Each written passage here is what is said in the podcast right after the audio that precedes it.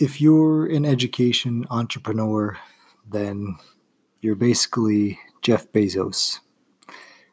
In today's episode, I'll explain what I mean. My name is Gerard Dawson, and this is the Gerard Dawson Podcast, where you can get short daily tips on the intersection of business, technology, and my favorite subject, education. Quick story for you I used to work for a company that sold credit recovery courses. In other words, students fail a class. Schools say you can take summer school or you can buy an online course.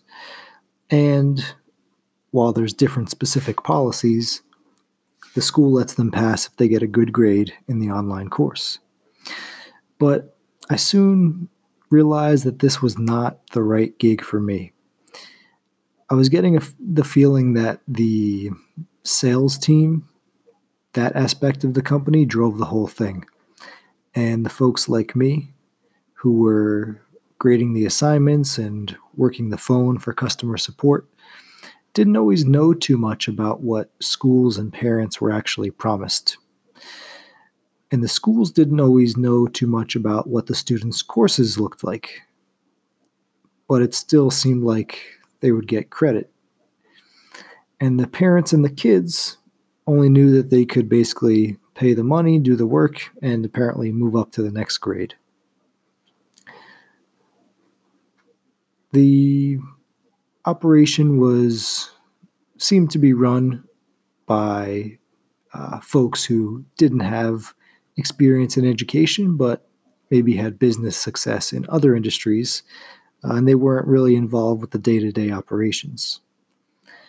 Don't get me wrong, everyone who I interacted with was a good person, wanted to help students, and the job paid well, sometimes allowed for remote work, but it just didn't feel right to me. So I eventually ended up quitting and have worked hard to replace that extra income by doing copywriting and marketing work for edu- education companies who I believe in more of what they're offering. But when it comes to companies that I come across and end up not feeling good about in the education market, fortunately, this is not something I see too often. When people succeed in one industry and then they move to education, they do often bring their their fresh new perspective. They bring great technical know-how, and they usually bring a genuine desire to actually make things better for students, teachers, parents, school leaders, whoever they're serving. However, even when people do enter the education market with good intentions, there's still a problem and if you're a consultant or an education entrepreneur, then it might be a problem that you've experienced yourself. So, what happens when you're on a phone call or you're at a conference or when a teacher or a school administrator asks you a question about some aspect of education that you're just not familiar with? How do you answer those types of questions if you don't have experience in education? How do you keep your credibility in those situations? If you think about your your marketing materials, what if your your one pager that you hand out or your website or the notes you have for your phone call don't cover all the objections this person has?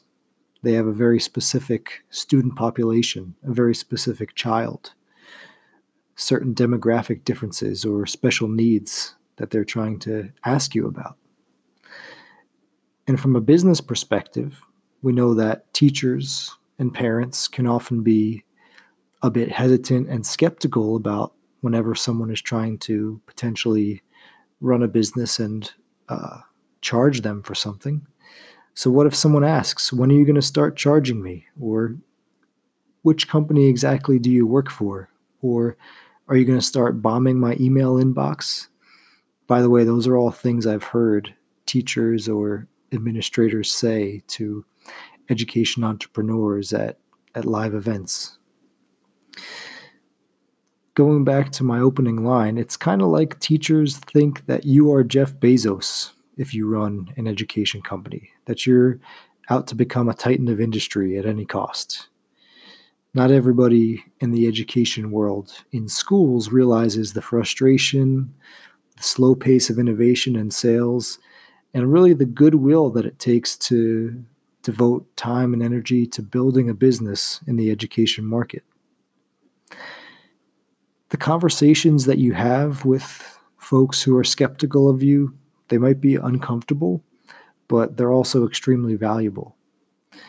And they teach you about the mindset that some folks, rightfully so, often have about being offered products and services. And those conversations will also teach you the common objections and the specific needs of your market. That's why when companies or consultants work with me, one of the most useful questions I can answer for them is Does this sound right? Or is this actually something a teacher or principal wants to hear? And more often than not, I have a clear answer for them. If it's a no, I can tell them exactly how to change it uh, to make sure folks like you can put your best foot forward in making an impact on learning. Even if you're not working with me, I want to offer you my free email course for education entrepreneurs and consultants. You can get that by going to gerarddawson.org, clicking on EdTech Marketing, and dropping your email in there. If you write if you write me an email when once you get mine, I'll, I'll would love to to write back to you and and uh, hear your story. So that's why you have to remember that sometimes if you're in the business of education, then to teachers and parents, you're basically Jeff Bezos. Until next time, this is Gerard Dawson. Thanks for listening to the Gerard Dawson podcast.